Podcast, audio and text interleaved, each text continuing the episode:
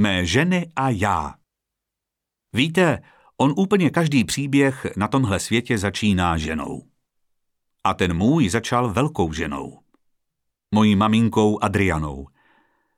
Koukám se teď na její fotku. Čtu si rodinnou historii, kterou napsala. Možná by takovou měla napsat každá maminka pro své děti. Když jsem se narodil, založila album Naše dítě. Tam dávala fotky a vždycky k tomu něco připsala. Samozřejmě, že jsem měl pletený kočárek, typický pro 50. léta. Nedávno jsem ho při návštěvě Baťova kanálu viděl u jedné rodiny a je úžasné, že si ho předávají z generace na generaci. Máma. Úspěch, kterého jsem v životě dosáhl, by se bez mojí mámy nikdy nemohl stát. To po ní jsem zdědil organizační schopnosti. To ona byla osobnost, která mě inspirovala, střed, kolem kterého se točila celá rodina. Moje máma mě vždycky tlačila dopředu. Zapsala mě na klavír, na tenis, na němčinu. Klavír skončil tak, že zjistili, že nemám hudební sluch, ale jazyky jsem se naučil. Samozřejmě francouzsky, ale i německy a anglicky. Ani tu ruštinu jsem nezapomněl a tenis hraju celý život. Uměla si poradit se vším. Když mi bylo dva a půl roku, žili jsme v Etiopii, v Addis Abebě. Tatínek tam tenkrát pracoval. Prodávali tam neuvěřitelně sladké mandarinky a já jsem chtěl další a další. Nemohl jsem se jich nabažit. A tak mi všichni začali říkat Anderinko Mandarinko.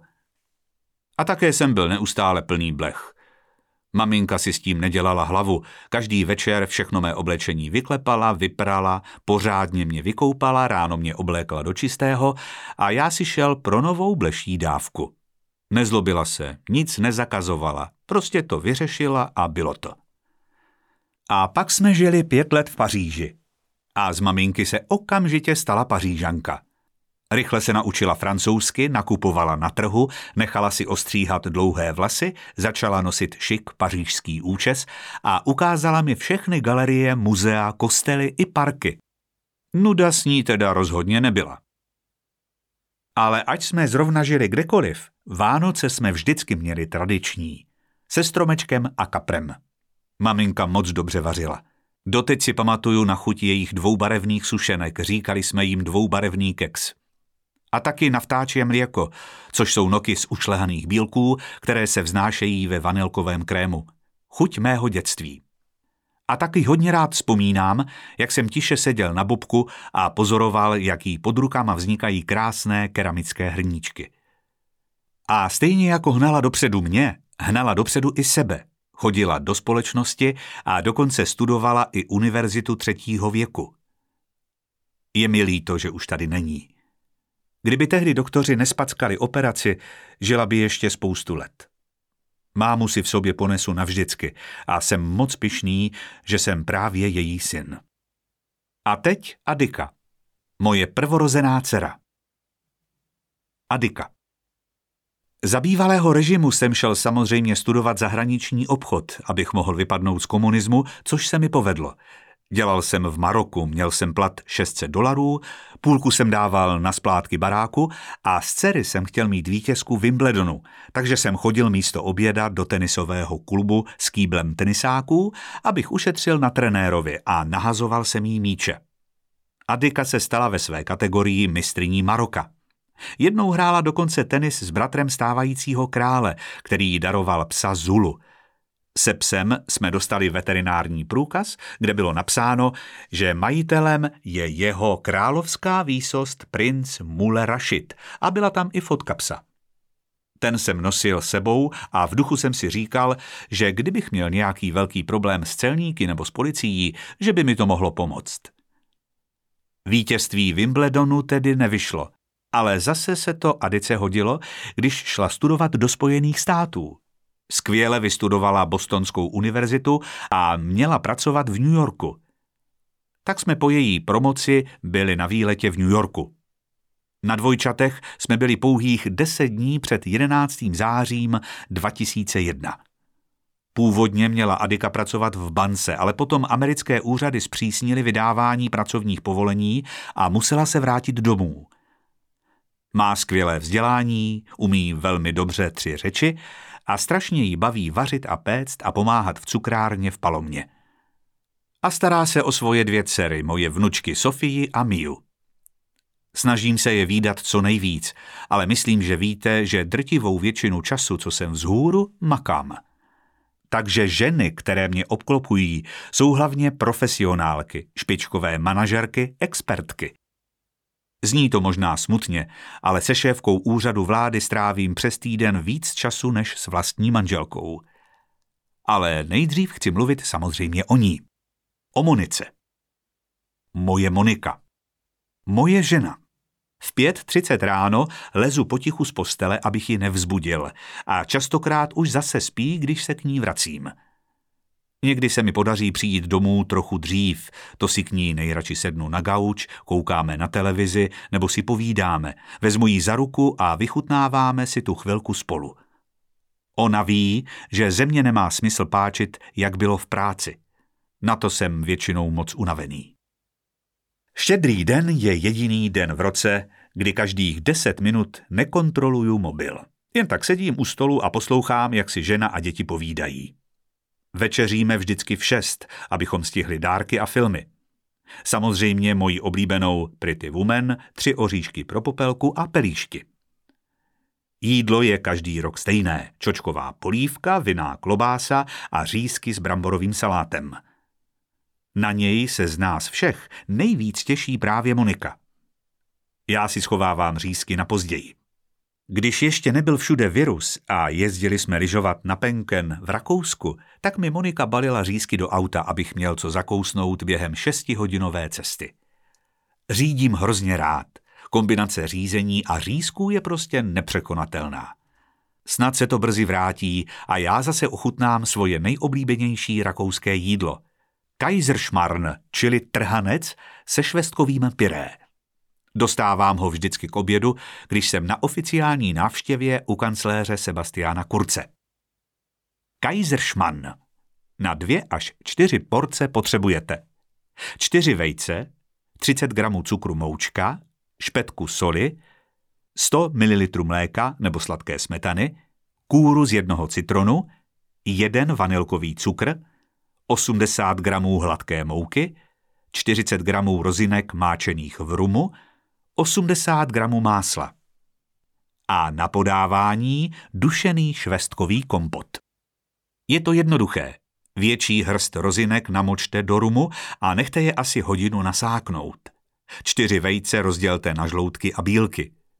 Žloutky ušlehejte s 30 gramy moučkového cukru a jedním vanilkovým cukrem do světlé nadýchané pěny.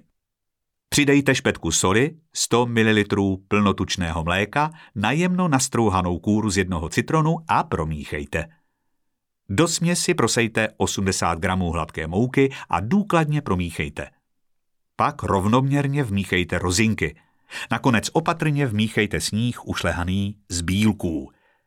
Pečte na velké pánvi na másle z obou stran do zlatova.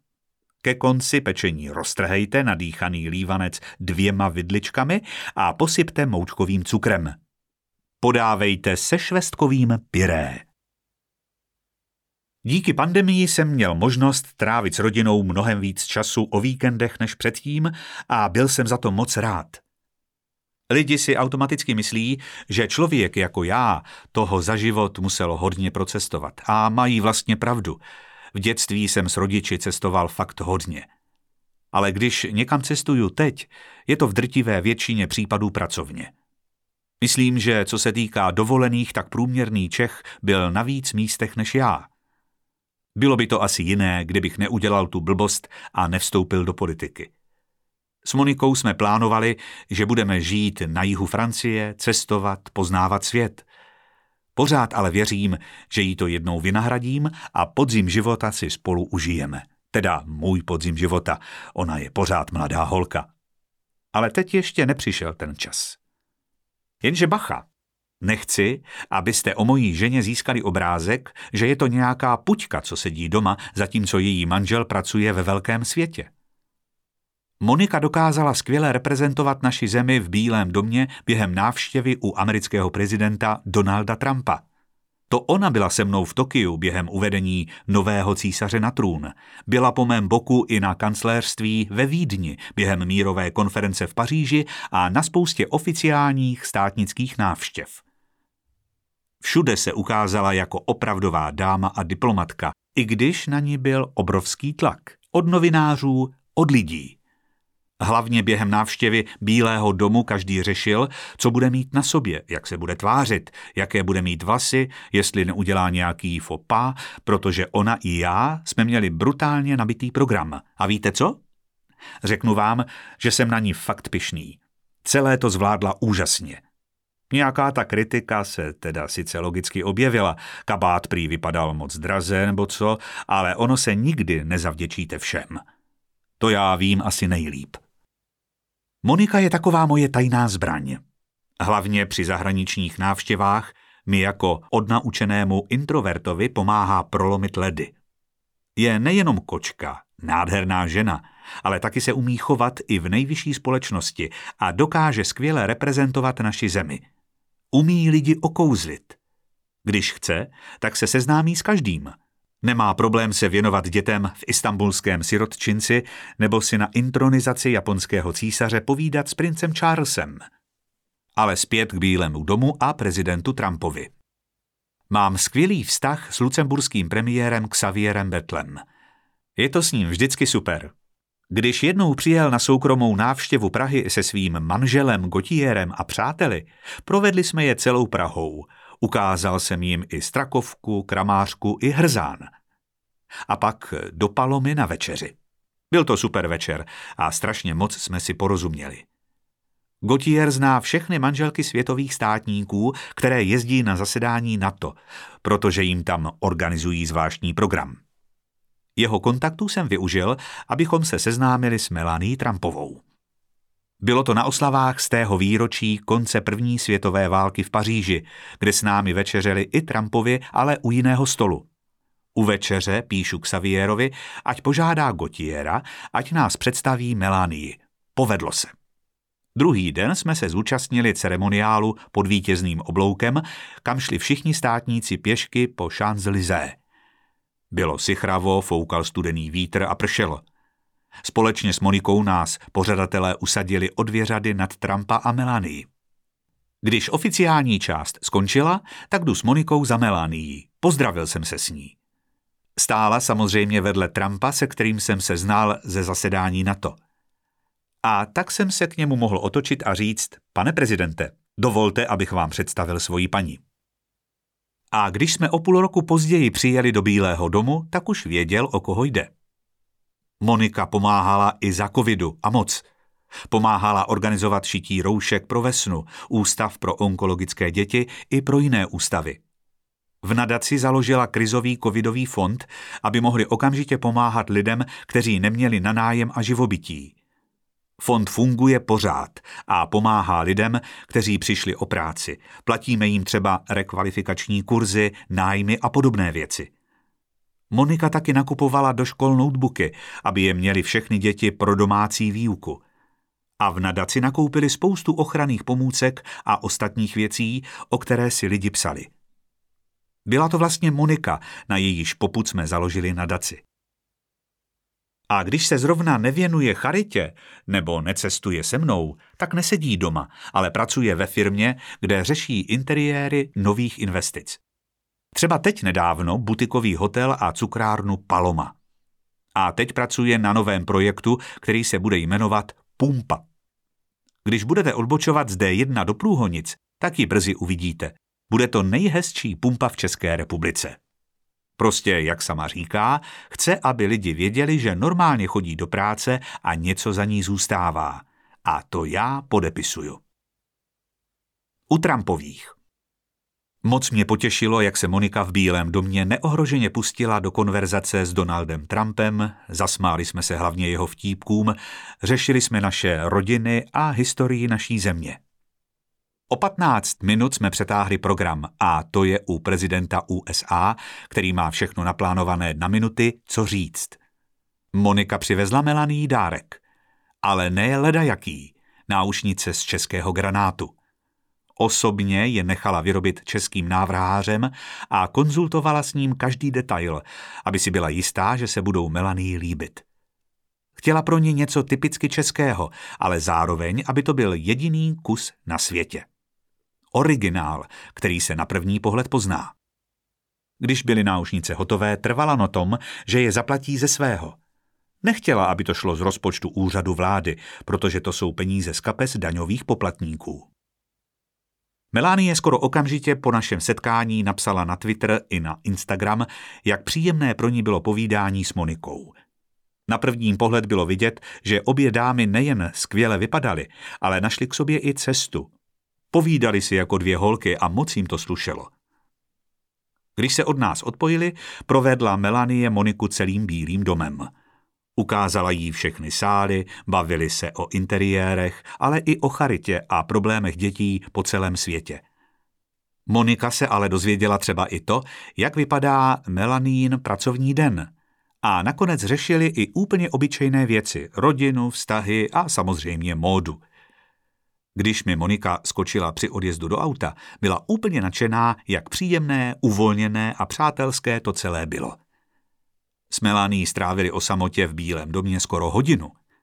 Předtím se viděli dvakrát, poprvé na mírové konferenci v Paříži a pak ve Washingtonu během předávání cen ženám, které projevily neobyčejnou odvahu a schopnosti při prosazování míru, spravedlnosti a rovnoprávnosti. To ale nebyl celý její program v Americe.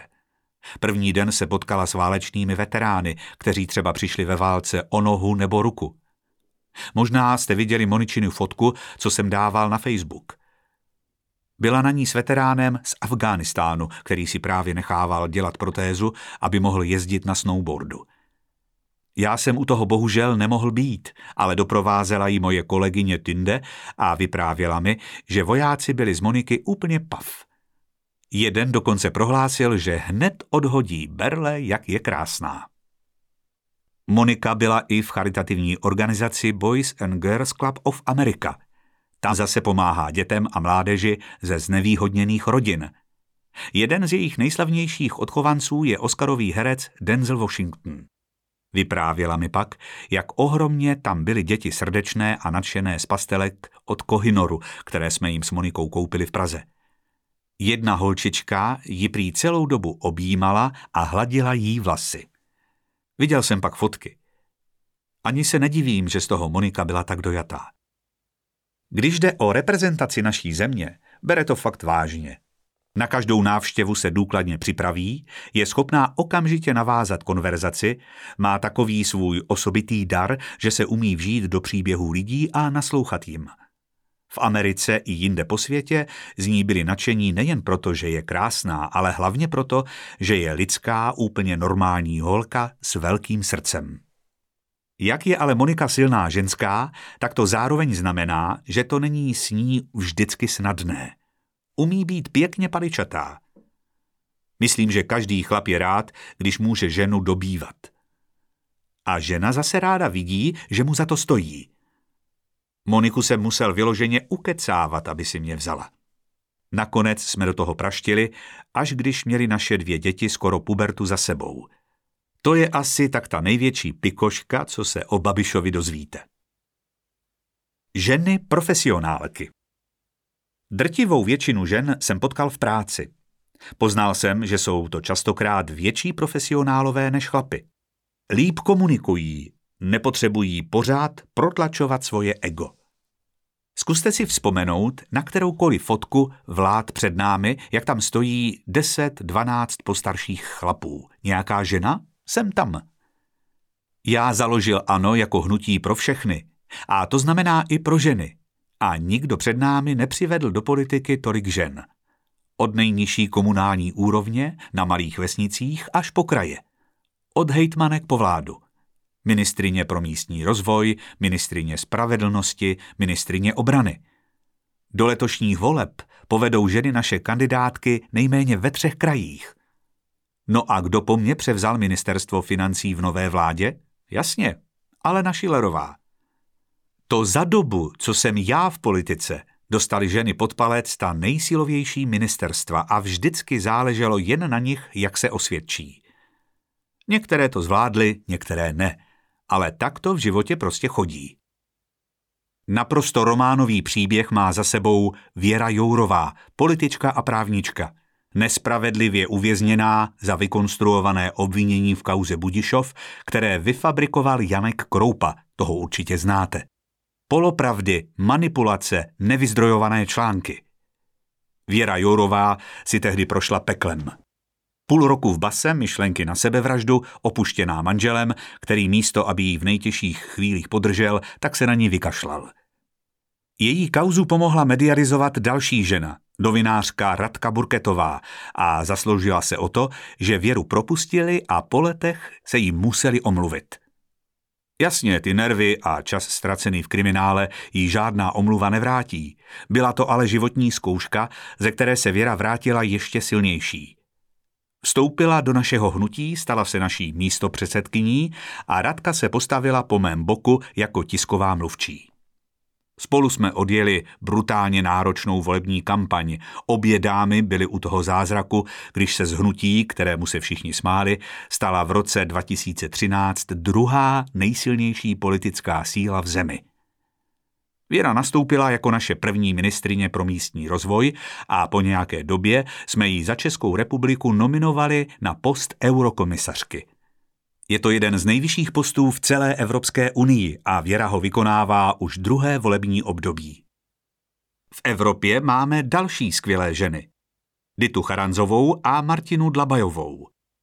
Už ve chvíli, kdy se objevili v Europarlamentu, bylo jasné, že tohle je úplně jiné kafe než vysloužilí chlapy, trafikanti tradičních stran, kteří si tam chodili jen pro výplatu. Dita a Martina se postavili proti kvótám na ilegální migraci.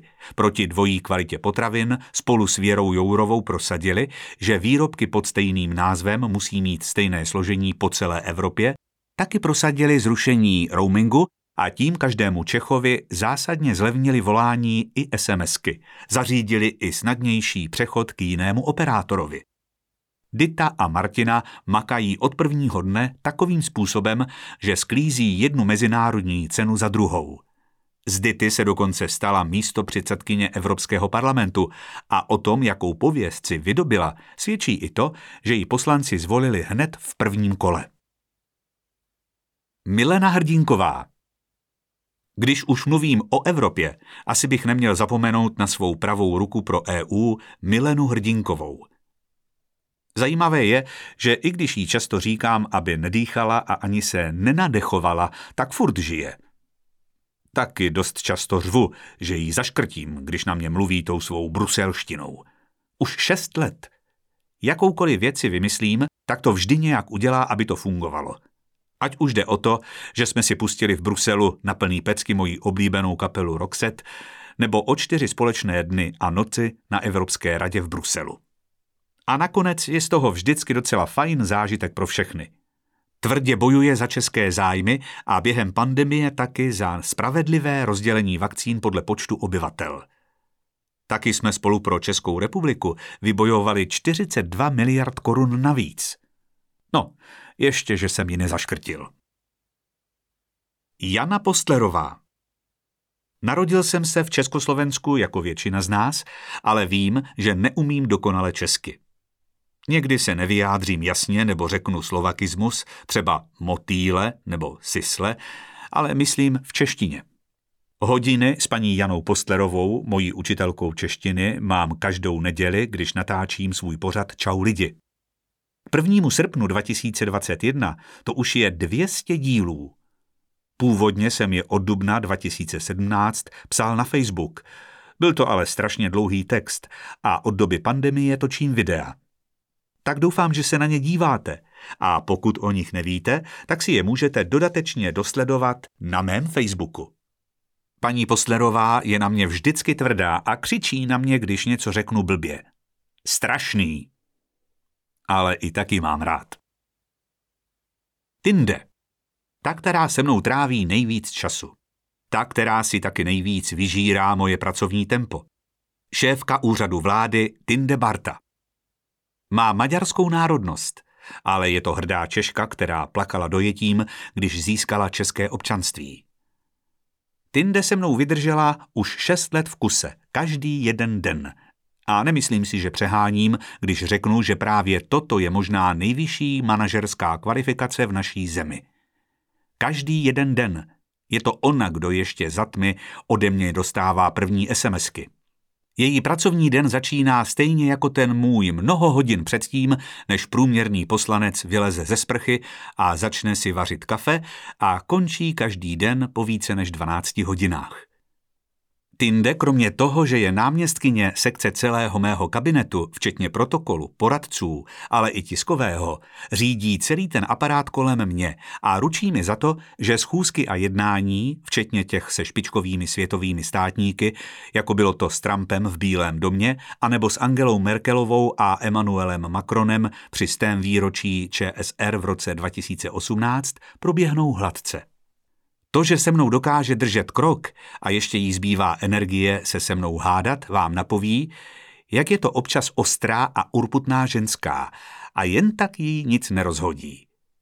I časopis Forbes si všiml, že je de facto jedna z nejvlivnějších žen v zemi a věnoval jí zaslouženou dvoustranu – byla tam mezi největšími podnikatelkami a manažerkami, jen na rozdíl od jiných nesedí v luxusní kanceláři a nezbírá kabelky a šperky, ale maká ve prospěch naší země v malé kanceláři vedle té mé, anebo pobíhá ze schůzky na schůzku se svým diářem a mobilem. Co mě na ní fascinuje je to, že má pořád dobrou náladu, že nestrácí chuť jít stále dál. Tedy když jí do toho nevlezou rodinné záležitosti a smysl jejího života její dcera Lily. Tehdy musí jít práce stranou, i Babiš. Byla to Tinde, kdo mě donutil trochu změnit můj šílený pracovní režim a ty okolnosti nebyly vůbec hezké. Bylo to jednoho večera po extra náročném týdnu. Koukám do zrcadla a mám úplně rudé jedno oko. Praskla mi žilka, nebylo mi dobře. Tinde mě donutila okamžitě jet do nemocnice, kde zjistili, že mám nebezpečně vysoký tlak. Média toho byla plná, opozice se klepala štěstím, že Babiš končí. Následující den už jsem měl na stole tlakoměr a čaj z bajkalských bylinek. Prý 2000 let stará věc proti stresu, vysokému tlaku a cholesterolu. Od té doby mi zlaté holky z našeho kabinetu chystají každé ráno žitný chléb, ovčí jogurt a zelená jablka a do jídelníčku mi zařadili saláty a víc zeleniny. Chvíli mě dokonce nutili, abych úplně přestal s kafem, ale to jsem jim teda zatrhnul. To u téhle práce prostě nejde. Radikálně jsem ho ale omezil – Místo deseti si od té doby dávám denně maximálně tři a když mám krizi chuť na sladké, tak dostanu kapučíno s medem. Ale to je spíš výjimka. Taky jsem přistoupil na nový začátek pracovní doby. Místo obvyklých 6.00, které jsem zavedl už jako ministr na financích, začínáme na úřadě vlády už druhým rokem až od 7.00. Do té doby pro mě něco nepředstavitelného. Co vám mám povídat, tyhle ženský mi možná zachránili život. Ještě ale zpátky k Tinde. Abyste si nemysleli, že mi akorát počítá kávy a kalorie a rovná papíry. Kromě organizování mých vnitrostátních anebo zahraničních návštěv vymyslela a zorganizovala v Lichtensteinském paláci výstavu všech dárků, které jsem obdržel od státníků Dny otevřených dveří nebo charitativní sbírku pro postižené dítě našeho zaměstnance nebo sbírku pro kolegyni, které schořel dům – když se kolem mě vyskytne jakýkoliv náročný úkol nebo situace, na kterou nemám kapacitu, vím, že není nikdo lepší, aby to pohlídal a vyřešil než Tinde. A ještě jednu její zásluhu chci zdůraznit. Nikdy nezapomenu na ten den 1. října 2019. Po celé zemi se roznesla zpráva, že zemřel mistr Karel Gott – Hned jsem nabídl jeho rodině, že umělci vystrojíme státní pohřeb se všemi podstami. Rozloučení pro veřejnost v paláci Žofín a mše v katedrále svatého Víta na Pražském hradě. Byla to neskutečně náročná akce, na přípravu jsme měli jen sedm dní a já věděl, že pokud to někdo zvládne, tak jedině Tinde. Nesklamala mě ani rodinu pana Gota. Skoordinovala všechna místa, organizace, policii, hasiče, magistrát. Desítky tisíc lidí se díky ní mohlo s Karlem Gotem rozloučit, jak se patří. Na smuteční projev Jiřinky Bohdalové v katedrále pamatuju doteď. A nejsem sám. Holky ze sekretariátu. A pomáhá jí parta mladých, nesmírně schopných žen, které chci zvlášť vyzdvihnout. A jednoho muže. Poprosil jsem je, aby o sobě napsali. Pája o Petře. Petra jednoznačně svědomitost a dobrosrdečnost. Nevzdává se. Nikdy. S telefonujícím občanem u ucha dokáže zařídit jednání 20 lidí, mezi tím zajistí přijetí velvyslance a na konci tomu občanovi, co je pořád na telefonu, popřeje krásný zbytek dne. Obětovala by svůj volný čas tomu, aby mohla být k dispozici zemi, kterou miluje, a to všechno s úsměvem. Nikdy nedá přednost vlastnímu pohodlí. Pokaždé se zvedne a jako první jde pomáhat a je příkladem. A právě proto si ji pan premiér vybral. Byl nadšený, jak je Petra zapálená do práce a veřejného dění, pozitivní a motivovaná. Petra opáje. Pája je především skromná a srší z ní pozitivní energie. Má radost z maličkostí a tu vděčnost za život, za každý den přenáší i na nás – Takový člověk, který vám v životě rozsvítí slunce, když u tebe prší, je nutnou součástí týmu. Tak nějak vždycky vycítí, když není úplně lehká atmosféra v kabinetu a donese do práce nějaký úžasný koláč. Třeba ten jablečný, ten má premiér moc rád a vždycky se rozněžní, když vidí koláč s drobenkou. Na úřad nám píše hodně lidí, všechny věkové kategorie – Často prosí o pomoc a sdílejí své smutné životní příběhy. Pája má velké srdce a nejradši by všem vyšla vstříc a nabídla pomocnou ruku. Eliška o Darie Daria je po boku pana premiéra nejdéle. Je to hlavní tahoun našeho týmu. Když jsme začínali, měla s námi vždycky neskutečnou trpělivost. Zná totiž celý úřad vlády a ví, jak funguje. Na Dariu se můžete s čímkoliv obrátit a být si jisti, že pro vás udělá opravdu vše, co je v jejich silách.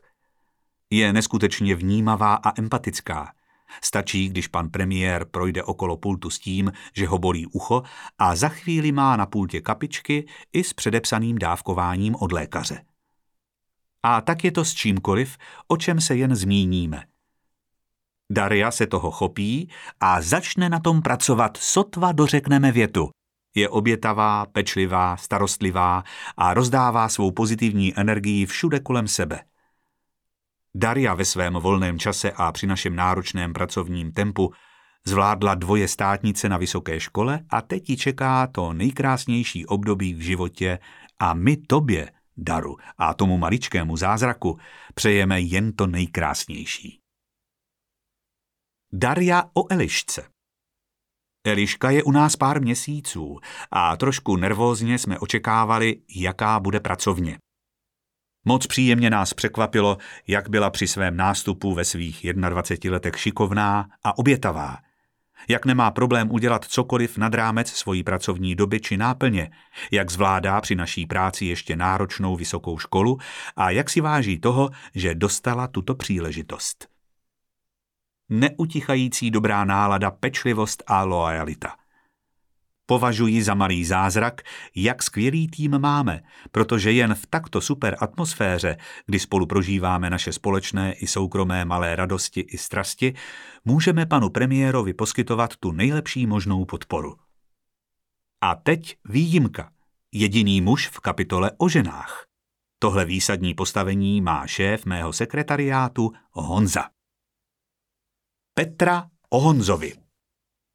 I když je tahle kapitola věnovaná především ženám, musíme zmínit Honzu, díky kterému to pan premiér má s naším jinak ryze ženským sekretariátem o kapku jednodušší.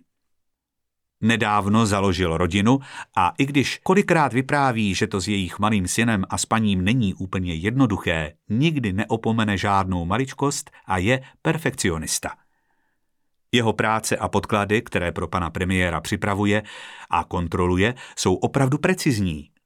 Honza na to všechno dohlíží.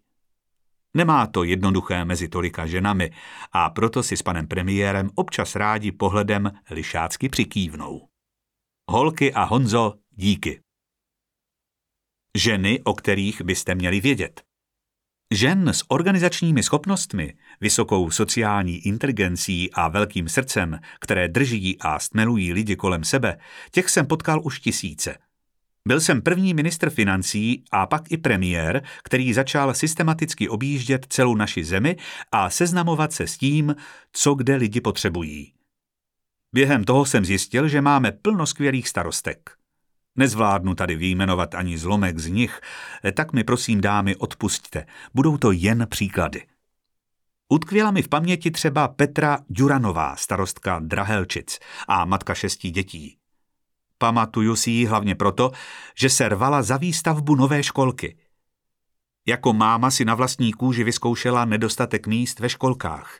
Její nejstarší dceři slibovali tam u nich místo tak dlouho, že už je holka v sedmém ročníku na základce. A tak přišla paní starostka s projektem nové školky pro 70 dětí a napsala mi o tom dopis. A k tomu mi sepsala nápady, co dělat, aby rodiny měly tři děti, což je jeden z hlavních cílů naší vlády. Hrozně rád jsem za ní do Drahelčic přijel. Skvěle jsme si popovídali a pomohli jí s dotací 47 milionů na školku, kterou potřebovali všichni rodiče v okolí. Stejně jako v Drahelčicích pomohl náš program na rozšiřování školek a základních škol i v Chýni u Prahy, kde je skvělá mladá starostka Anna Chvojková. Pod rukama jí vyrostl skvost, postavila supermoderní školu za 280 milionů s velkou sportovní halou, jídelnou a 23 třídami. My jsme jí na to 70% rozpočtu přispěli. Když jsme spolu během otevíračky seděli v lavici, vzpomínali jsme na naše vlastní školní léta. Ona povídá, že byla u nich ve třídě nejlepší ve čtení. To já byl taky. Takže jsme se chvilku popichovali, kdo by byl nejlepší, kdybychom chodili do třídy spolu. Nemůžu zapomenout ani na primátorku Třince Věru Palkovskou. Té jsem pomáhal s vybudováním obchvatu města, za který bojovala deset let. Paní starostka svoje město miluje. Zavedla elektrobusy. Město pod ní vzkvétá a dokonce byla vyhlášená manažerkou čtvrtstoletí České republiky. Urputnost tu musí mít každý politik, který chce pro lidi něco prosadit. Všechny tyhle dámy, co jsem výjmenoval, ji mají a dokázali to i tím, že se obrátili přímo na mě, když je předtím odpálkovali na úřadech. Třeba taková starostka šlapanic Michaela Trněná, která je mimochodem matkou čtyř dětí. Osobně si mě odchytla, když jsem byl na jedné akci v Brně a tam mi povykládala, co všechno chce ve svém městě změnit.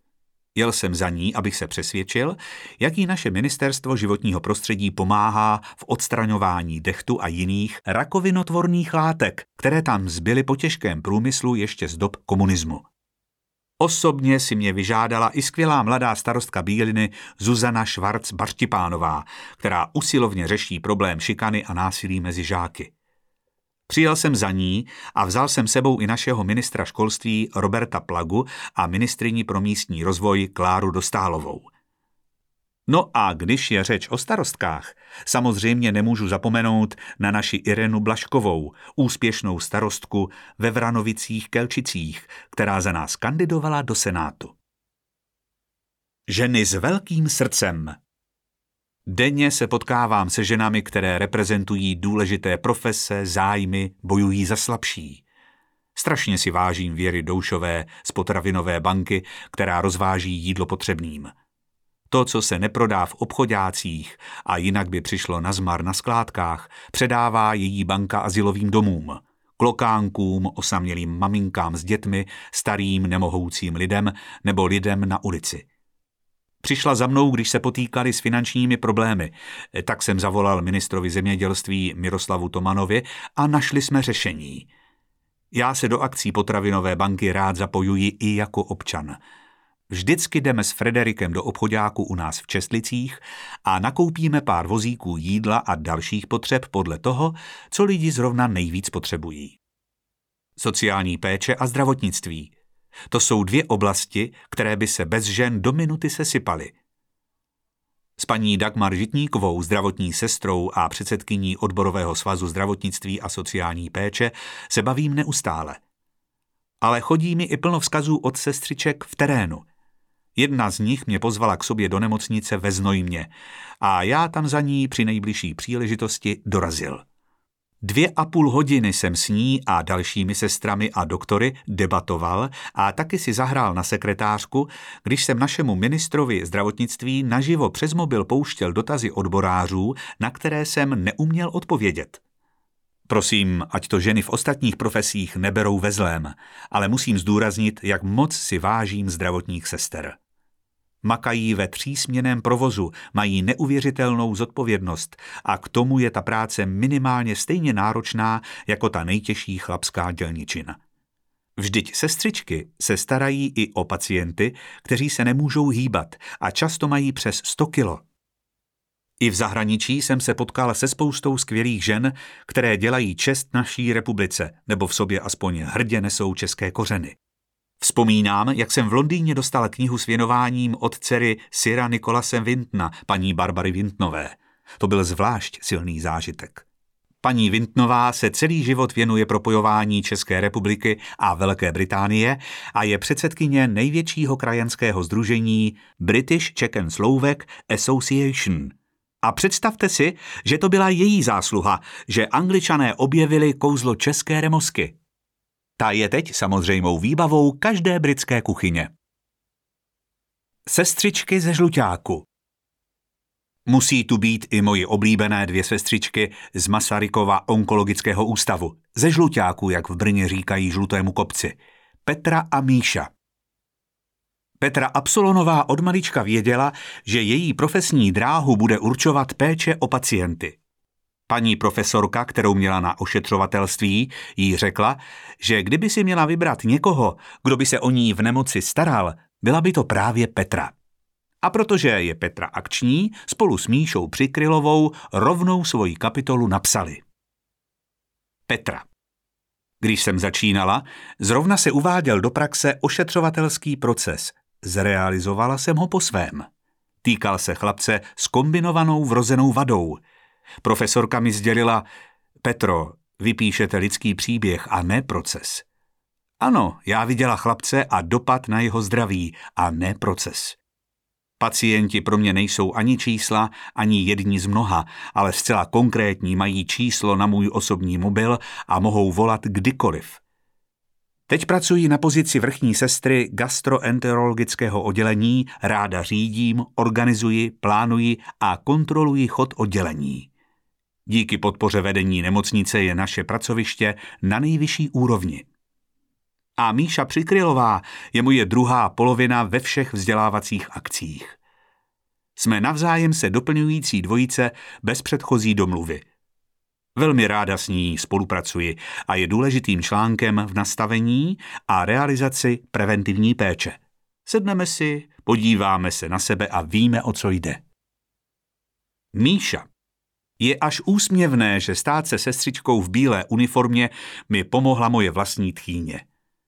Už v prvním ročníku jsem byla šťastná a vděčná, hlavně rozhodnutá, že pomáhat lidem je můj celoživotní cíl – Teď pracují jako staniční sestra a koordinátorka Centra prevence Masarykova onkologického ústavu. A Petro, jak vlastně vnímáš slovo rakovina? My jsme s ní každý den ve styku, tykáme si s ní, ale pořád je to nezvaný host. Nechceme, aby navštěvoval tebe, mě, ji, jeho a proto bojujeme právě za každého z nás, protože víme, že to má smysl. Víme, že ty agresivní potvory jsou, jak říkáme, preventabilní, což znamená, že máme v rukou zbraň a můžeme na ně útočit a nepustit je do našich životů, aby nám kazili plány. Prostě makáme. Petra. Míšo, to mi připomíná našeho pana premiéra Andreje Babiše. Nikdy nezapomenu naše první setkání a objev. Smích. Premiér této země není institucionální bytost. Doposud jsem nepoznala tak vysoce postaveného člověka, který ještě pořád zůstal v lidské rovině. Nestratil to, co dělá člověka člověkem, a to je jeho zájem a otevřené srdce. V našem případě je to snaha pomoci lidem, které nezvaný host navštívil a bojovat na stejné lodi. Je fajn, že jsme ho mohli poznat a vzájemně propojit světy politiky a zdraví. Víme, že jeho pomoc je konkrétní. Dalším objevem je to, že ho vidíme v rovině, kterou nám neposkytnou média. Mám pocit, že tahají jen negaci a vlastně nechápu proč. Co tím chtějí dokázat? Kdo by mohl být více negativní než my, když denně vidíme bolest, utrpení a pády a do toho marazmu negace přichází tento muž se svým typickým úsměvem mladého, radostného kluka. Jo, umí se radovat, spontánně, umí nakazit svým smíchem ostatní. A taky svými slovy. Mám to řešit? Proč to nefunguje? V případě sdílení úspěchu a záchrany dalšího dne života gratuluje a zdvihá palec nahoru. Tak a takový on je, tak ho známe my a můžeme za něj děkovat. Možná být vděční, protože tohle rozhodně není jen politická tvář a vůbec ne norma. Měli bychom pro něj jedno přání. On je totiž ten, který chce pomáhat a bojovat za to, aby věci fungovaly, jak mají, a to není lehká věc, zvlášť v poměrech této doby. Teď si vzpomínám ještě na rychlost jeho jednání. Vždy hned nic neodkládá a buší na dveře stejně jako my. To máme společné, možná proto se cesty sešly. Co by si přál náš pan premiér? Určitě v té odpovědi nebude myslet na sebe – a to je celý on. Ano. A to naše přání jemu, ať mu nikdy nezmizí ten úsměv na tváři a ať za nás všechny kope dál. Holky díky. Naše skvělé sportovkyně. Doteď vzpomínám na smeče Petry Kvitové, se kterou jsme si dali čtyřhru ve Znojmě. Její comeback na špičku světového tenisu poté, co jí jeden grázel poranil na ruce, je prostě neuvěřitelný. Zasloužil by si filmové zpracování.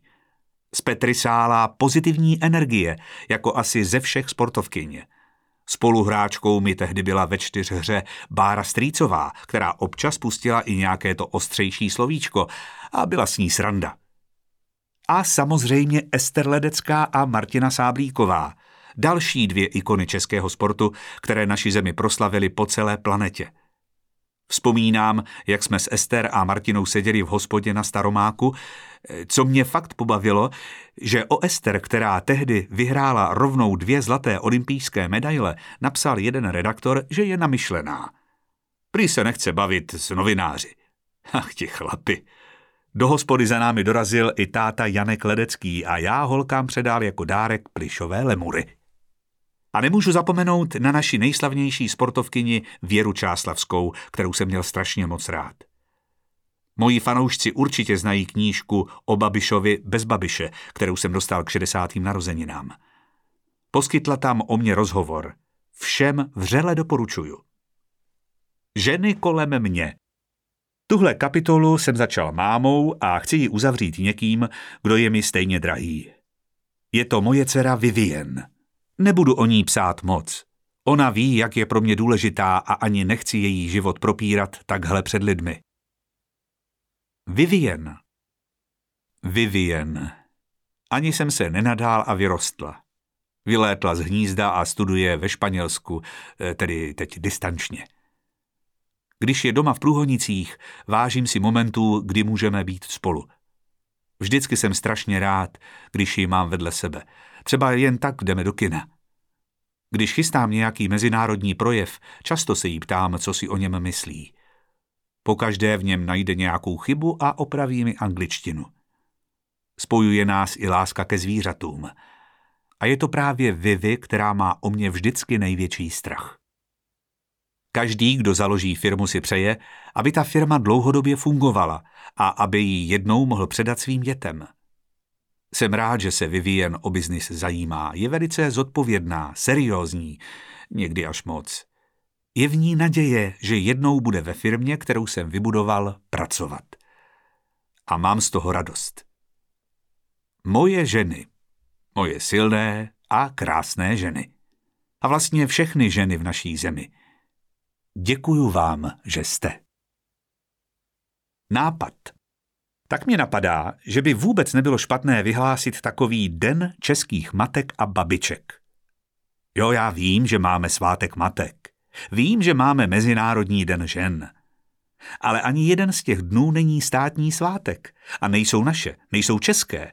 Jsou mezinárodní, má je celý svět a je to něco, k čemu jsme se jenom připojili. Nic, co bychom vymysleli a měli jenom my. A proto to chci. Den českých matek a babiček. Den, kdy mají ženy volno a pracují jen muži. A když nad tím přemýšlím, tak chci i ženám něco dát. Jako správný populista vám to hned nastřelím. Týden v lázních zdarma pro každou ženu k jejím sedmdesátým narozeninám. A každé ženě, která je v důchodu, chci dát v den českých matek a babiček odměnu. Taková tisícovka by se šikla. Co říkáte? S vámi.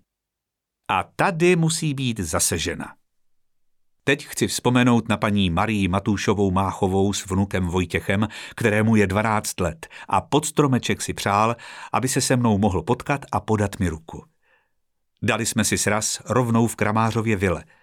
Vzal jsem Vojtu tam, kde hostím jen ty nejdůležitější mezinárodní návštěvy, aby si to užil. Paní Matušová Máchová mi pak darovala skvělé domácí klobásy, které neskutečně voněly a lepší jsem snad v životě ani nejedl. Díky, paní Marie. Vzpomínám na vás doteď. Zase se ozvěte.